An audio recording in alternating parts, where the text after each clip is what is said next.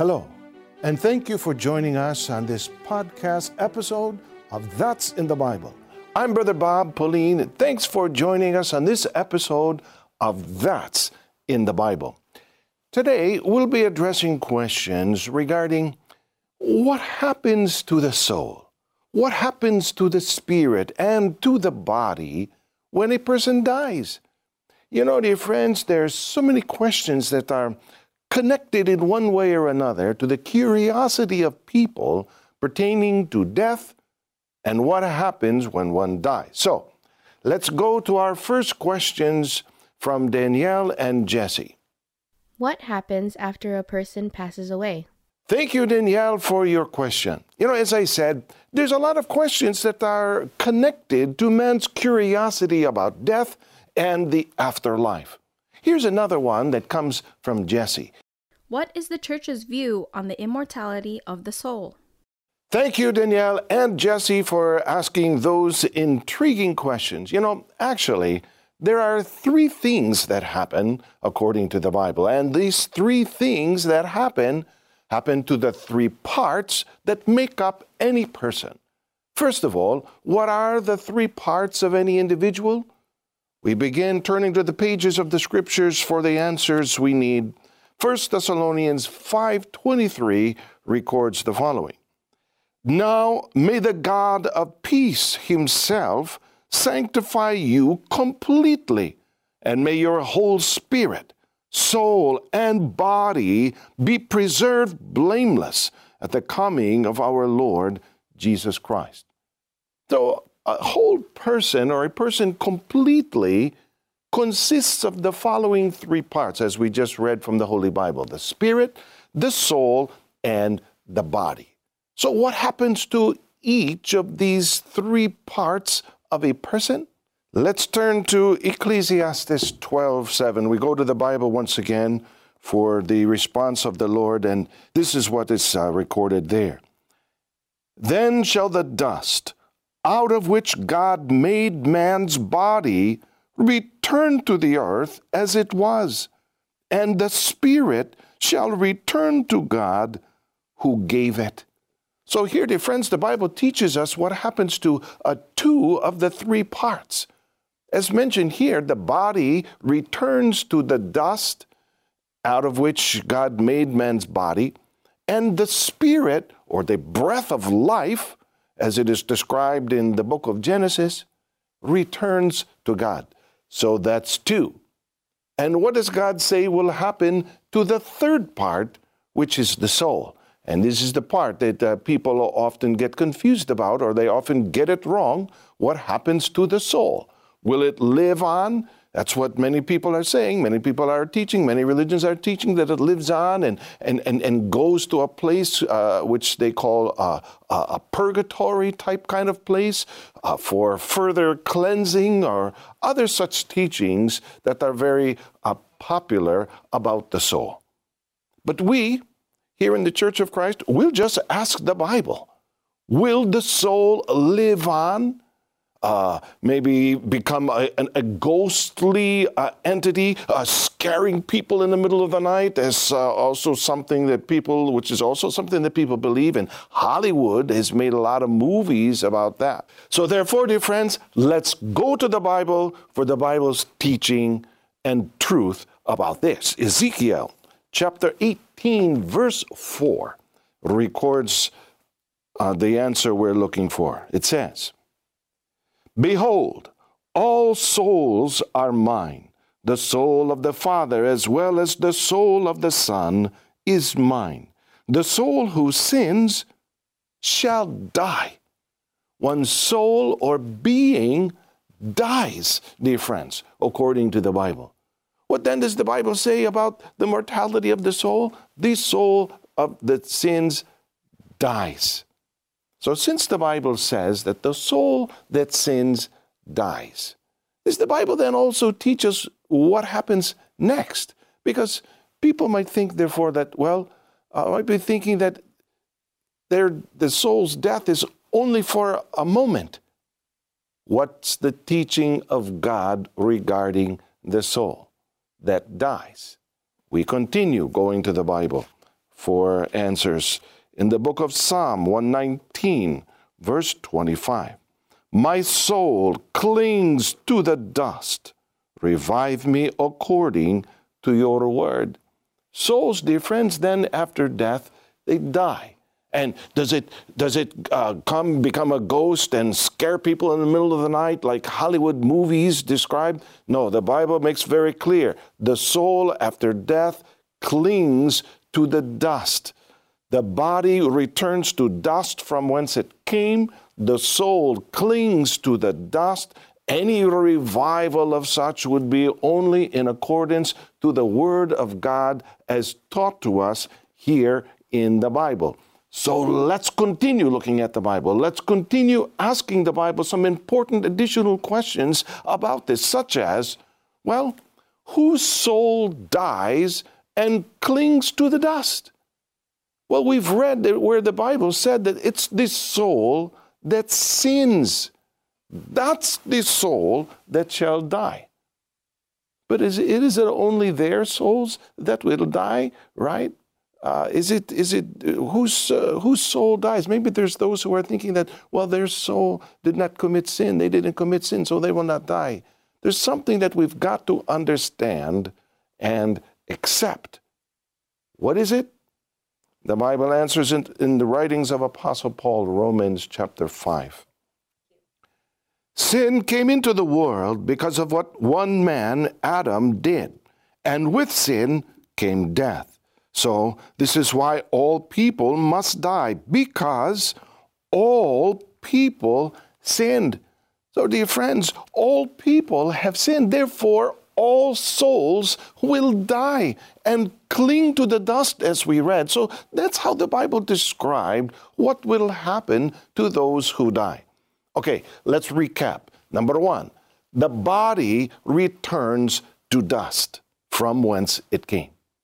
Two, the spirit or the breath of life returns to God.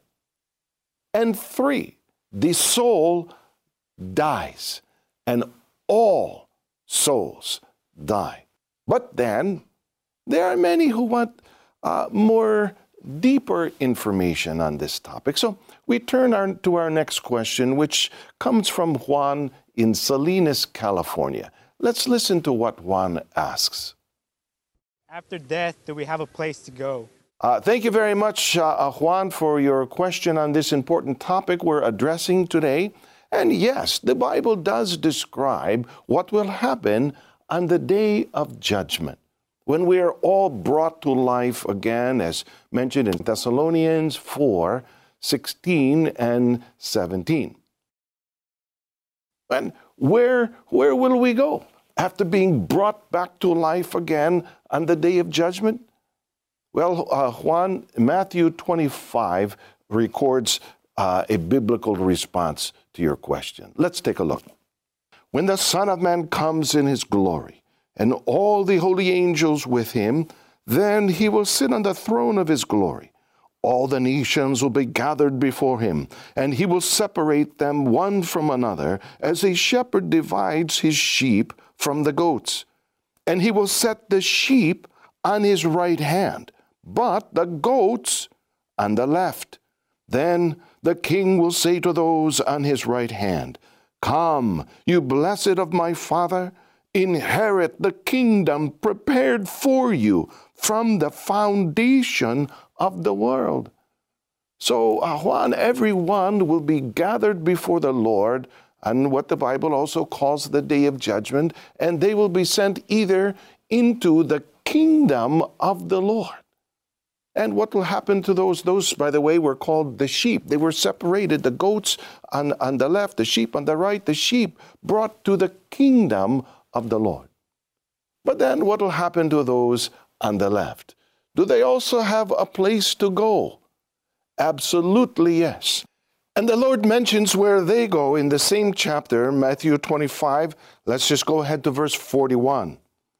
Then he will also say to those on the left hand, Depart from me, you cursed, into the everlasting fire, prepared for the devil and his angels.